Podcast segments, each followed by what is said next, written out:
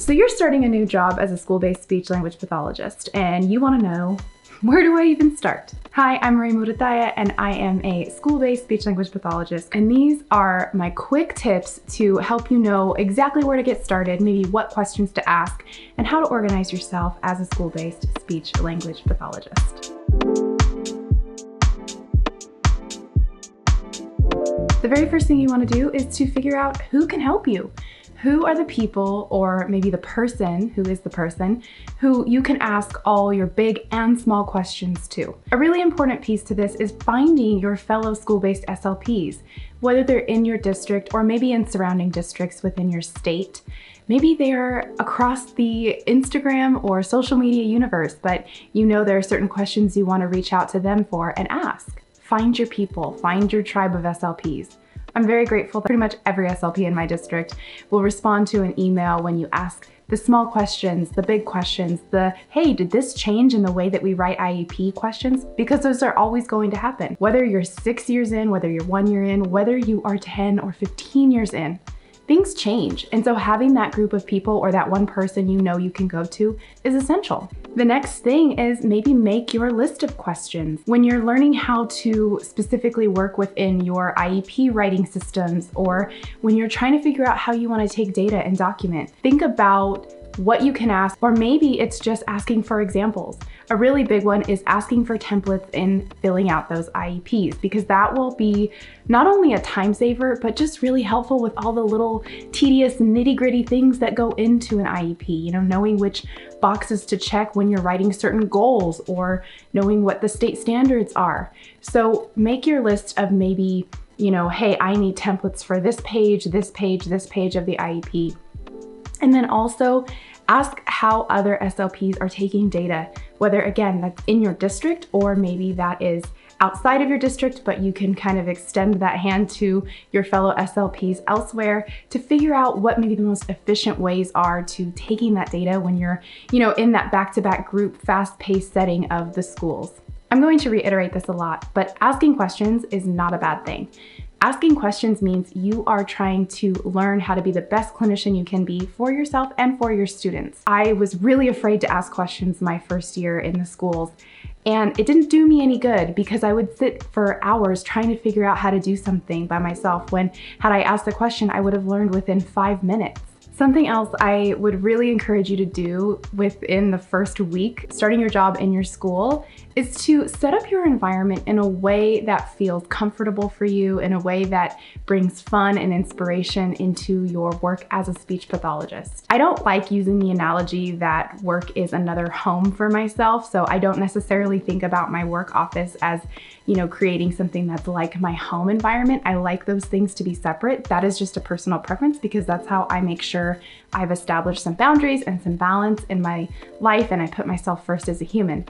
However, I do believe in setting up your environment to the best of your ability and, you know, with the time that you have to do so that serves you, that serves the purpose. Maybe again, your intention is to bring that fun in or to bring that creativity in or to bring that calmness in.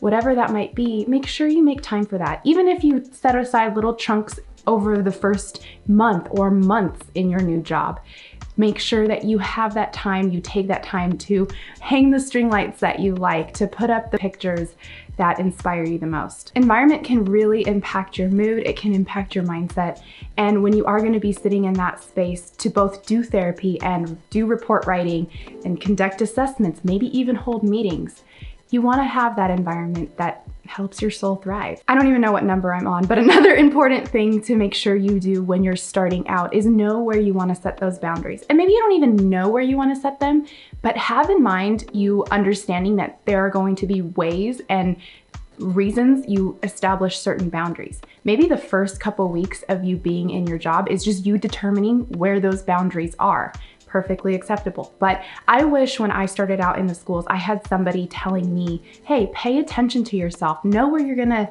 you know, extend beyond your bandwidth or know where you're going to need to not do something or say no to something. It took me a couple of years to really figure that out and had somebody kind of alerted me to at least be paying attention to those things within the first couple of months, I would have set boundaries a lot earlier and really prevented some burnout early on in my career.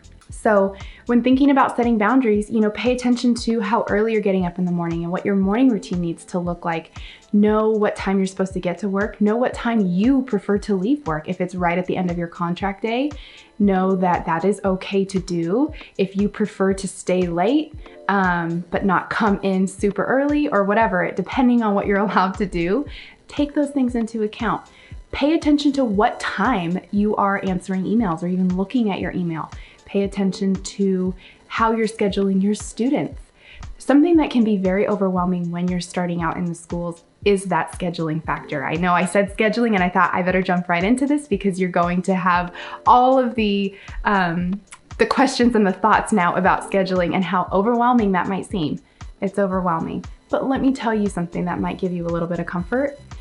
Your schedule can keep changing. It's okay to change your schedule multiple times when you're first starting out, throughout the school year, and even when you're, again, whether you're so many years into it, you will find that giving yourself that mindset around the fact that I can change my schedule when I need to. So if something's not working within the first few weeks of grouping your students, if something needs to be changed just because that day you have a lot of assessments to conduct, that is fine. So knowing that you can make those changes throughout your school year is just a really healthy and helpful way to go about thinking about your speech schedule, especially when you're just starting, you know, the process of creating your very first speech schedule. Now, some of my tips around creating that very first speech schedule are to take it easy on yourself and take it easy on your students. You don't have to get it perfect the first time, you don't have to get it perfect the 15th time. Take some time in the first couple of weeks, whether you're starting out in the middle of a school year or you're starting out in the very beginning, to observe your new students in their classrooms, in the environment where they're maybe more comfortable with the routine. This way you can touch base with not only them, but their teachers as well, and start building the connections for collaboration with the teachers and the connections for those interactions with your students. This also gives you the ability to be a familiar person when you do go to pull them out for their first speech session in your speech room. And they'll probably feel a little bit more comfortable because they've seen you in their classroom. They know their teachers trust you and know you. And it's just a really cool way to go about it and it makes it more comfortable for everybody. You also get the opportunity when you do make that time to go in and observe and touch base to see your students interacting with other students and to see how they interact, to get an idea of what their interests are. So that way, when you do pull them in to build rapport and you know have that relationship driven communication you know what kinds of things they like you know what to talk about with them you know what toys to have for them. You also have a good idea of how you can group them. Maybe in one class you have students that work really well together and they're both in speech. So you know it's going to be really easy to have them enjoy that interaction. Maybe they have the same interests or they just get each other. And it makes your speech session a lot more fulfilled and and effective because they enjoy that interaction. Lastly, and maybe the most important thing to keep in mind when you are starting out as a school-based speech pathologist is to make sure you're making time to not be a school-based speech pathologist. And I would argue that you should be making the majority of your time to not be a school-based speech pathologist outside of your contract hours. Now, this is something that might take some time to really feel confident in and comfortable in, but the whole idea that you are a human first and an SLP later on down the line, maybe second, third, whatever your priority list is, is a really important one to me because again, this is something I wish somebody would have, you know, just at least put in my mind early on in my career as a speech pathologist. I'm grateful that I figured it out some years later. It was the best possible thing for me and it helped me learn how to teach you how to do these things. But make time every day to be yourself. It can even happen at work. Be who you are you know, take your journal to work, journal in the middle of your day, make sure you take a lunch, make sure you turn your computer off when you need to take breaks. Um, take walks outside. You know, there's whole lists and things you can do throughout your day to find balance and make sure that you are protecting your energy.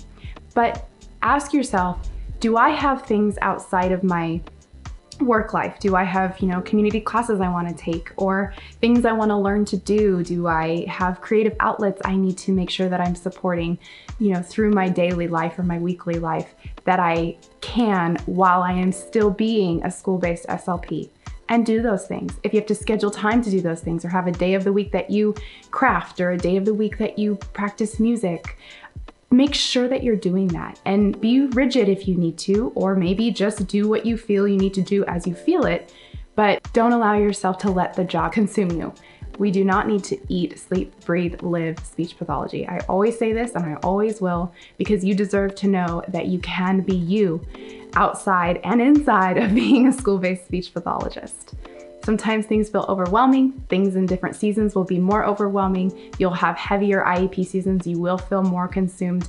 Just know that it sometimes can go like this, but as long as you are doing what you need to do to find that balance, to be reflective, to be rested, to prioritize your wellness, then you are going to be okay. I have a lot more videos on finding that balance, you know, prioritizing yourself over all else, protecting your energy. So please make sure that you are finding those resources, whether they're from me or from others, if you need them. So just trust in that as you grow as a speech pathologist. I'm so excited for you. I'm so proud of you.